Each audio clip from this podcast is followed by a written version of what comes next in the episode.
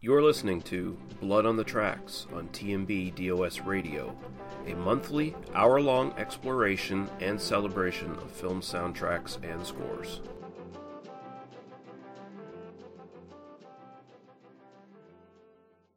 Welcome back to Blood on the Tracks. This is the second episode, and we are continuing our exploration and celebration of film soundtracks and scores. I'm your host, Leah Russell. And this time out, we're going to be looking at the blaxploitation genre. A very short lived genre in its initial sort of run. Its influence has been felt over the decades since then, and there have been parodies, homages, and straight just sort of interpretations of these classic films from back in the day in the 1970s.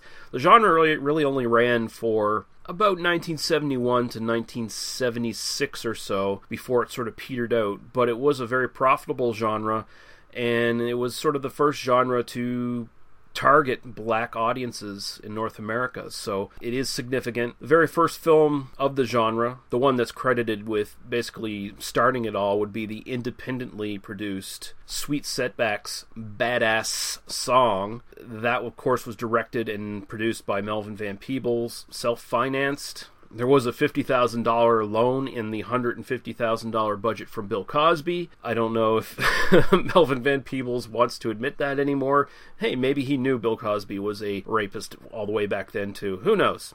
That's just speculation. Who cares? Either way, this film was, again, as I said, independently produced, and it showed black filmmakers that they indeed too could have a voice. And uh, also, it showed a bunch of white filmmakers a profitable way to make some money by exploiting this and targeting black audiences. And then, of course, you'd get bigger films like Shaft and Superfly.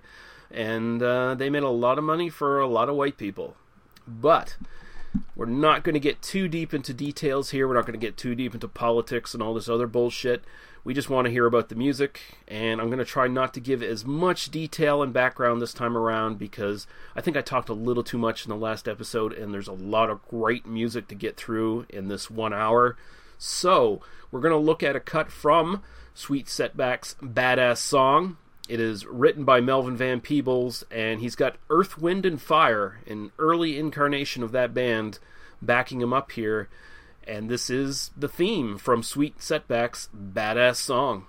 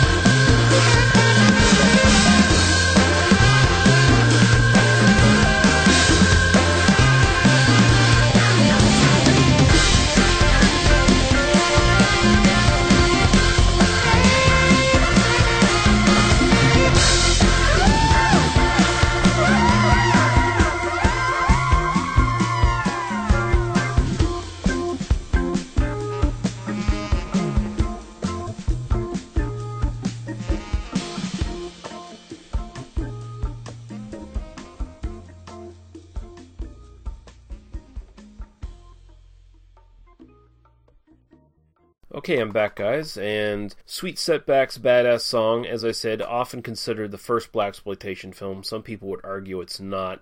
Doesn't really matter to me. I consider it a blaxploitation film. It's really kind of splitting hairs as far as I'm concerned. Roger Ebert argues that it's not an exploitation film, and that all the films that came in its wake are.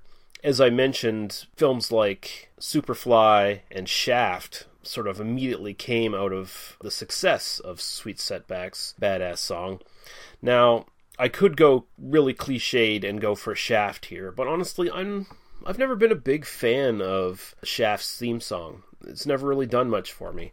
I love the movies, don't get me wrong. I like all three of the movies, even though the third one's really bad. But I'm going to go for Superfly here because you have a really awesome soundtrack with Superfly. You've got Curtis Mayfield, who died way too young, age 57. He died 1999 from, I think, complications of diabetes. He was in a wheelchair for quite a while because he had an accident on stage where some equipment fell on him and broke his back he started in the Impressions, which was sort of a soul R&B group in the late 50s or maybe it was the late 60s. I can't quite remember. Don't quote me on that one. But singer songwriter, guitarist, and he later went on to become a record producer. And he was one of the guys who's credited for making uh, really political African American centered music and talking about the life of the common African American person in the uh, sort of mid mid 20th century USA. And so yeah, Superfly is an awesome movie, and we're going to be looking at Pusherman,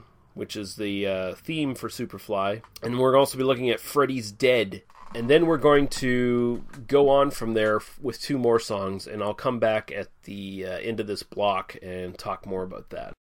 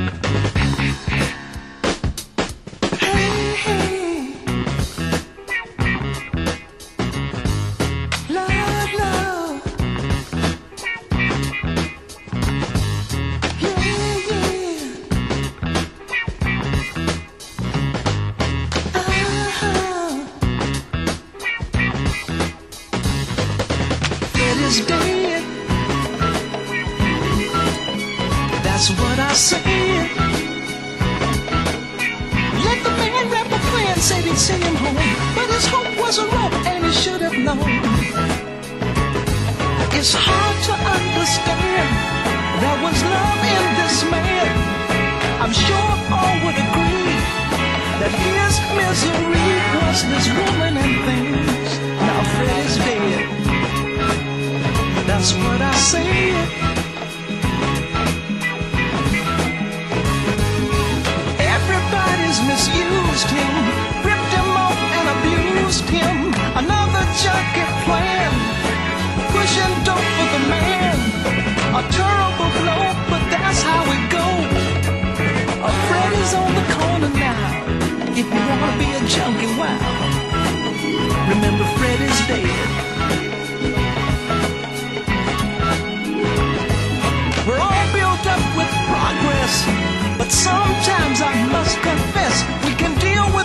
and dreams.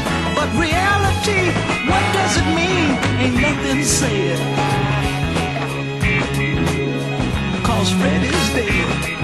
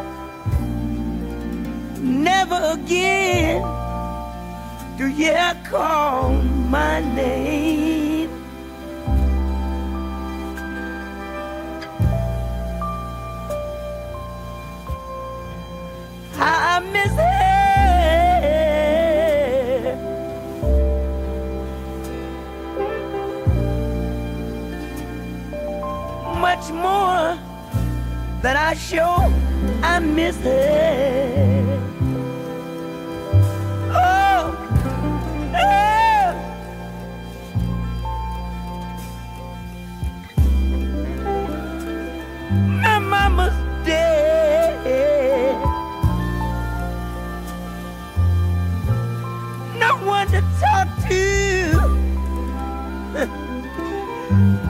when I'm when I'm feeling low. No one to stop me when I when I go too far.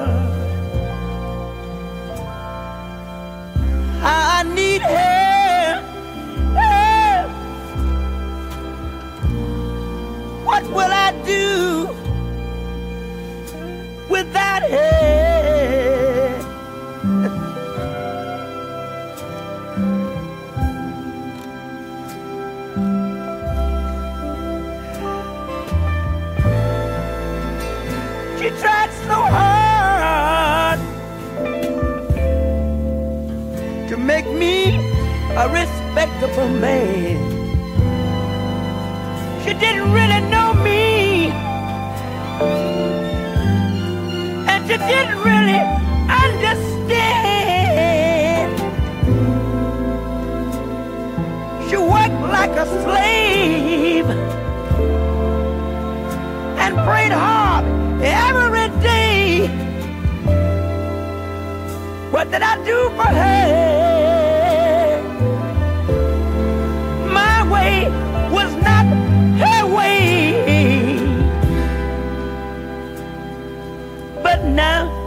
Gone.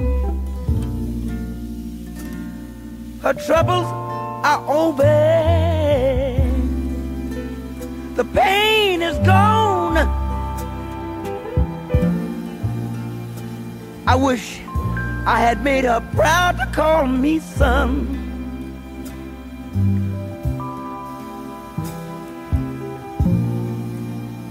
Cause I love her more than she knows.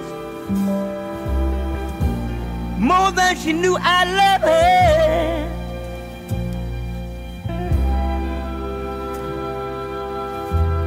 No one to cry. No one to sit by the bedside. No one to watch the light in my window. No one, no one to come in, come in and pull the cover over my head at night. No one to say, son, everything will be alright. No one to say, somebody up there loves us. Lay your head on mama's breast and rest.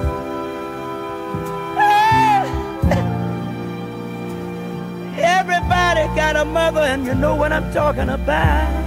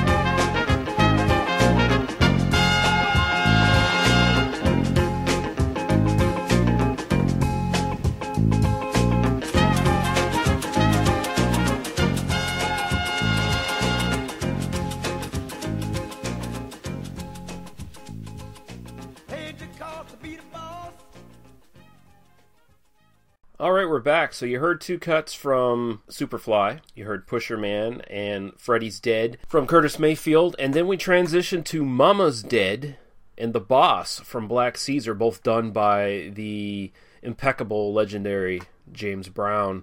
And I mean, if you got James Brown doing your soundtrack for your movie, you you know you've won somewhere in life. I just wanted to uh, highlight these these songs, not not necessarily The Boss, but uh, Freddy's Dead and Mama's Dead sort of epitome of a sort of tradition you would find in a lot of these black exploitation films, and this is something that would later go on to be parodied in a very loving way in Black Dynamite. The idea of the theme songs informing story beats, informing inner monologue of characters for the audience, essentially giving you a peek inside what the character might be thinking, feeling at that moment and sort of spelling out plot points that were not necessarily spelled out on screen by the actors. It's it's a very fun thing that it's not unique to black exploitation, but it's I think the first time I saw it happen was in black exploitation. And it's definitely a trope of black exploitation. So, uh, you you got Freddy's dead, you got Mama's dead. Later on in Black Dynamite, there's I believe it's Jimmy's dead or Jimmy's apartment, or Actually, uh, those are two cuts from that soundtrack, I believe. But they're both informing you of what's going on at that moment, both on the screen and what the characters are thinking. It's amazing. It's fucking amazing. So I, I just really like that. And then, fuck, the boss. You have to have the boss on this fucking show. There's just no doubt about it. Now we're going to transition to something much more controversial. If you don't like the N word, if you don't like the word nigger, well, I just said it, so you're probably already triggered or whatever. But, you know, stop here and leave. But, I mean, if you don't like that word, or, you know, if you really can't stand that word, then you probably shouldn't be watching Black Exploitation in the first place because it was thrown around a lot. It was basically the and it's in in the script. And one of the purveyors of that would be Fred Williamson. and uh, I won't go into any sort of bio for Fred Williamson other than he put the exploitation and black exploitation in a lot of his films, and he really ramped up controversy and just trying to evoke emotions and reactions from people, and he did so in a very successful way and uh, I like a lot of his movies, and a lot of his movies are trash, and a lot of the trashy ones I like as well. I mean, he's a, he was a fucking superstar of the genre. I mean, we'll probably do a part two at some point on black exploitation soundtracks, so we'll get more into in depth with a lot of his films, but. We're going to be looking at one called Boss Nigger from 1975. It was later retitled as just The Boss, I believe, or Boss. It's a western and a black exploitation film at the same time, starring Fred Williamson, of course. And we have this really badly ripped version of the theme song from YouTube by Terrible Tom on vocals. Mike Terry is credited with the orchestration. Uh, music and lyrics written by Leon Moore and Tom Nixon. I don't know who any of these people are, but it's a fun song. It's just very abrasive and throws that word right in your face. And then we're going to go right into another song that throws that word right in your face. And that's from a nice little trashy piece of exploitative black exploitation called Jive Turkey from 1974. And it is uh, Nigger Rich by Ernie Banks. Ernie Lee Banks. Let's not mistake him with Ernie Banks, the uh, baseball player. This is a totally different guy, all right? And he even acted in, in some films as well as doing soundtracks. After that, we're going to take a break, and then we'll come back for the second half of the show.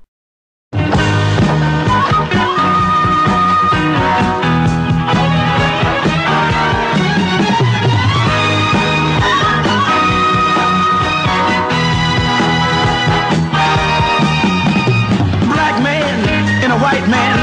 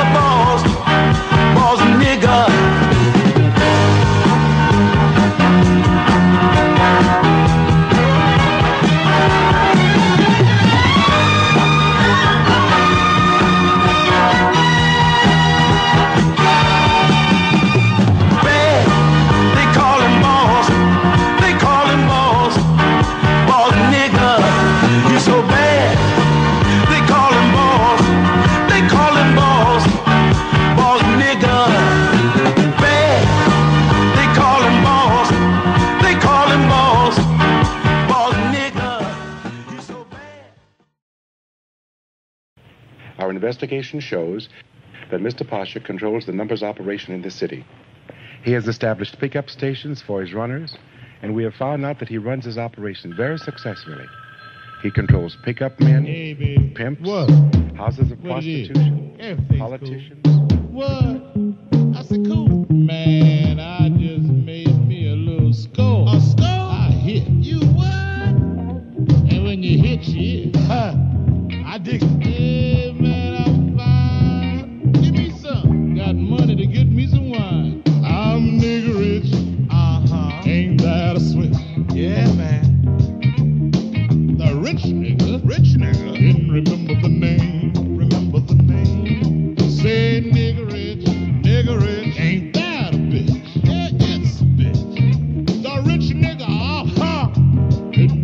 The name,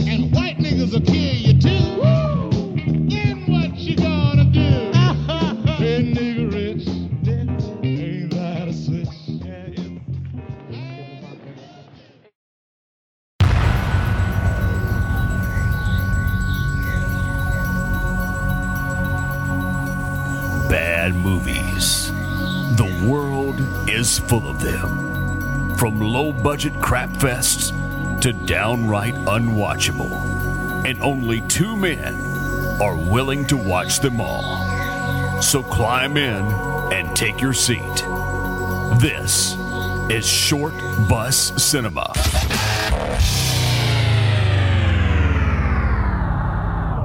Let's do it. Hey everyone, this is Johnny Krug from Kruger Nation.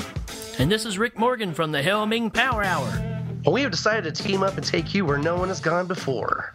We're on a quest to find the world's worst movie, and we're doing it on the bus.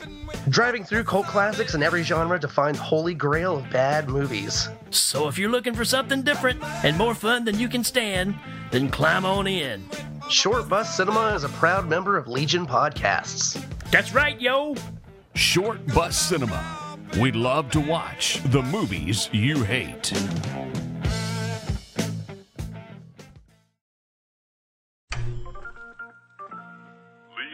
St. James for Anaconda Malt Liquor. With a delectable combination of the finest varnished and hops, it's the only malt liquor that carries the seal of excellence from Uncle Sam himself. And when you pop the top, the panties drop. Is that Anaconda malt liquor? The only malt liquor to be approved by the United States government? That's right, Anaconda malt liquor. Anaconda Malt Liquor.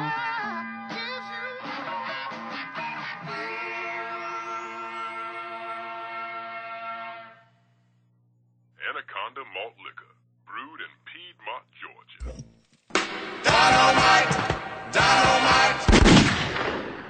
Okay, guys, welcome back.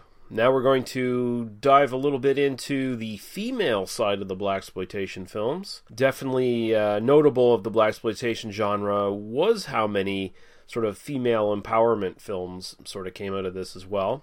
Some of them were just pure trash and exploitation, of course. I mean, that comes with the genre, but there was definitely some as well that were looking more towards egalitarian and feminist sort of uh, leanings.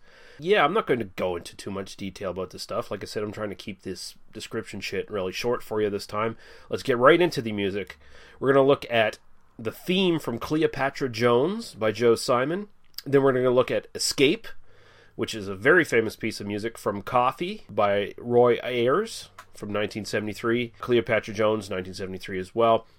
And from 1974, the theme of Foxy Brown from Foxy Brown by Willie Hutch. And we'll be right back after that to close up the show with uh, our last block of songs.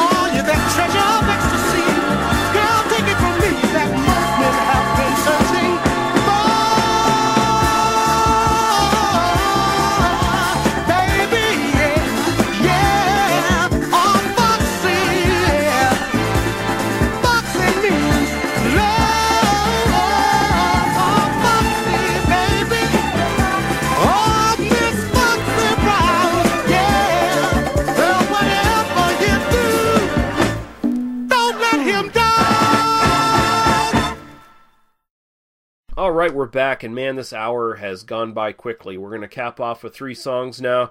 Two more songs touching on more of the sort of scope that the blaxploitation genre touched. First off, we're going to be looking at Car Wash from 1976. The song is called Car Wash by a group called Rose Royce. I like the name of that that group. That's that's funny. I like that. But Car Wash, of course, a great great comedy, and I do consider it blaxploitation. Uh, some people may not, but I think it fits firmly into that genre. But it's just a comedy, and I mean some of the later films that were more action crime based started putting comedic elements into them, like Cleopatra Jones, for instance. A good example there. So they did comedy as well in the blaxploitation genre, just not a lot, but they did do it. And then we're going to look at You've Got to Learn from the film Ganja and Hess from 1973. Uh, this is done by Sam Waymon, who I believe is the brother or half brother, maybe stepbrother of Nina Simone. I can't quite remember which one of those it was. I didn't really take a lot of notes for this episode. Please forgive me. But it's really, really great. I don't think it was ever released. It just sort of showed up at the end credits for the film. And uh, that whole soundtrack is actually great. I, I kind of wish it was out there somewhere, but uh, I don't. I don't think it is. I know Nina Simone actually did a version of this song as well, but it's not nearly as good as this. And Ganja and Hess, uh, of course, is starring Duane Jones in his second role after his iconic role of Ben in Night of the Living Dead. And of course, Duane Jones died very early, 1988, untimely. I believe it was a heart attack of some sort, something along those lines. But Ganja and Hess is an excellent movie, and Spike Lee remade it a few years back as the Sweet Blood of Jesus. And that song also pops up in a uh, gospel uh, sing along thing scene in that film. And that's probably one of Spike Lee's best films in the last 20 years. Actually, I dare say it's probably his best film of the last 20 to 15 years. Uh, so it's worth checking out.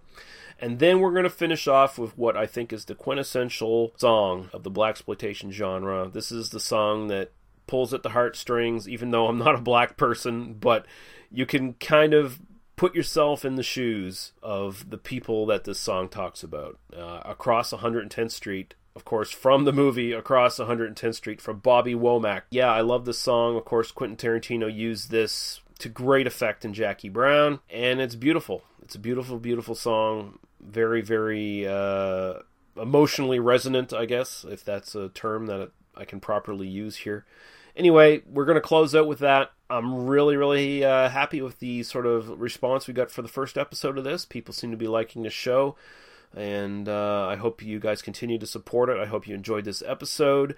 I don't know what we're doing for the next episode.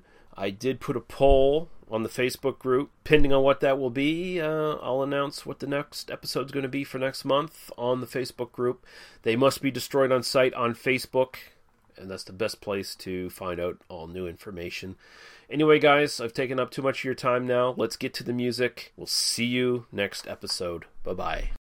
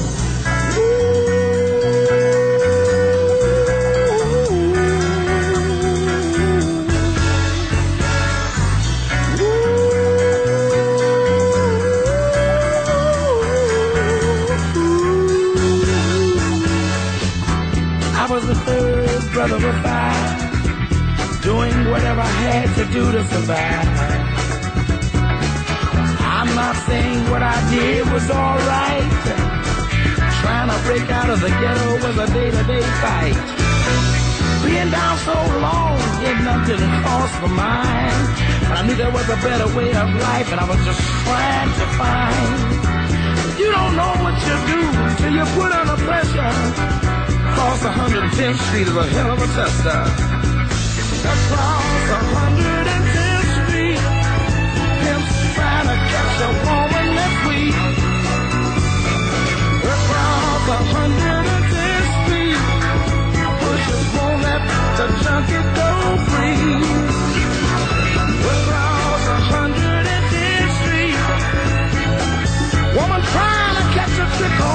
street. Ooh, baby, across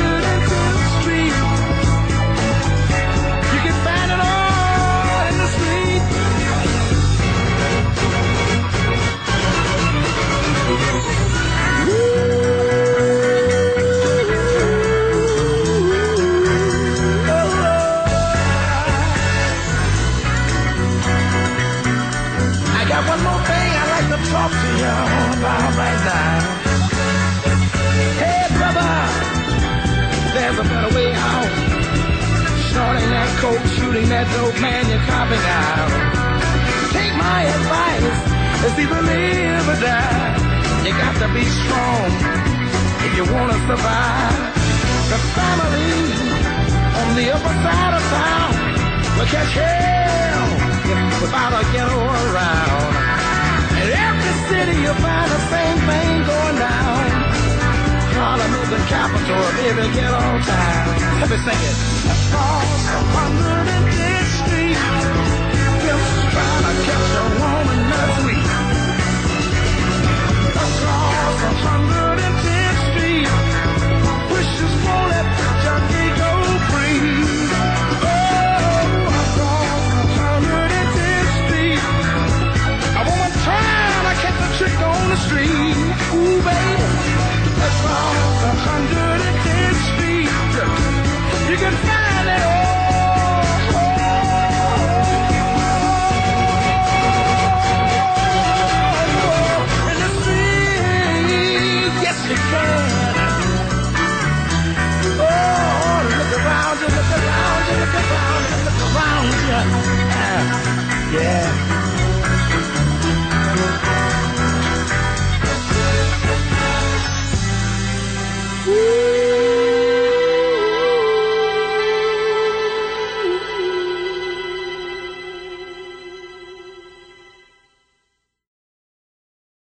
you for listening to Blood on the Tracks. For other episodes of this program, as well as episodes of our main podcast, They Must Be Destroyed on Sight, please visit us at tmbdos.podbean.com. Thank you, drive through.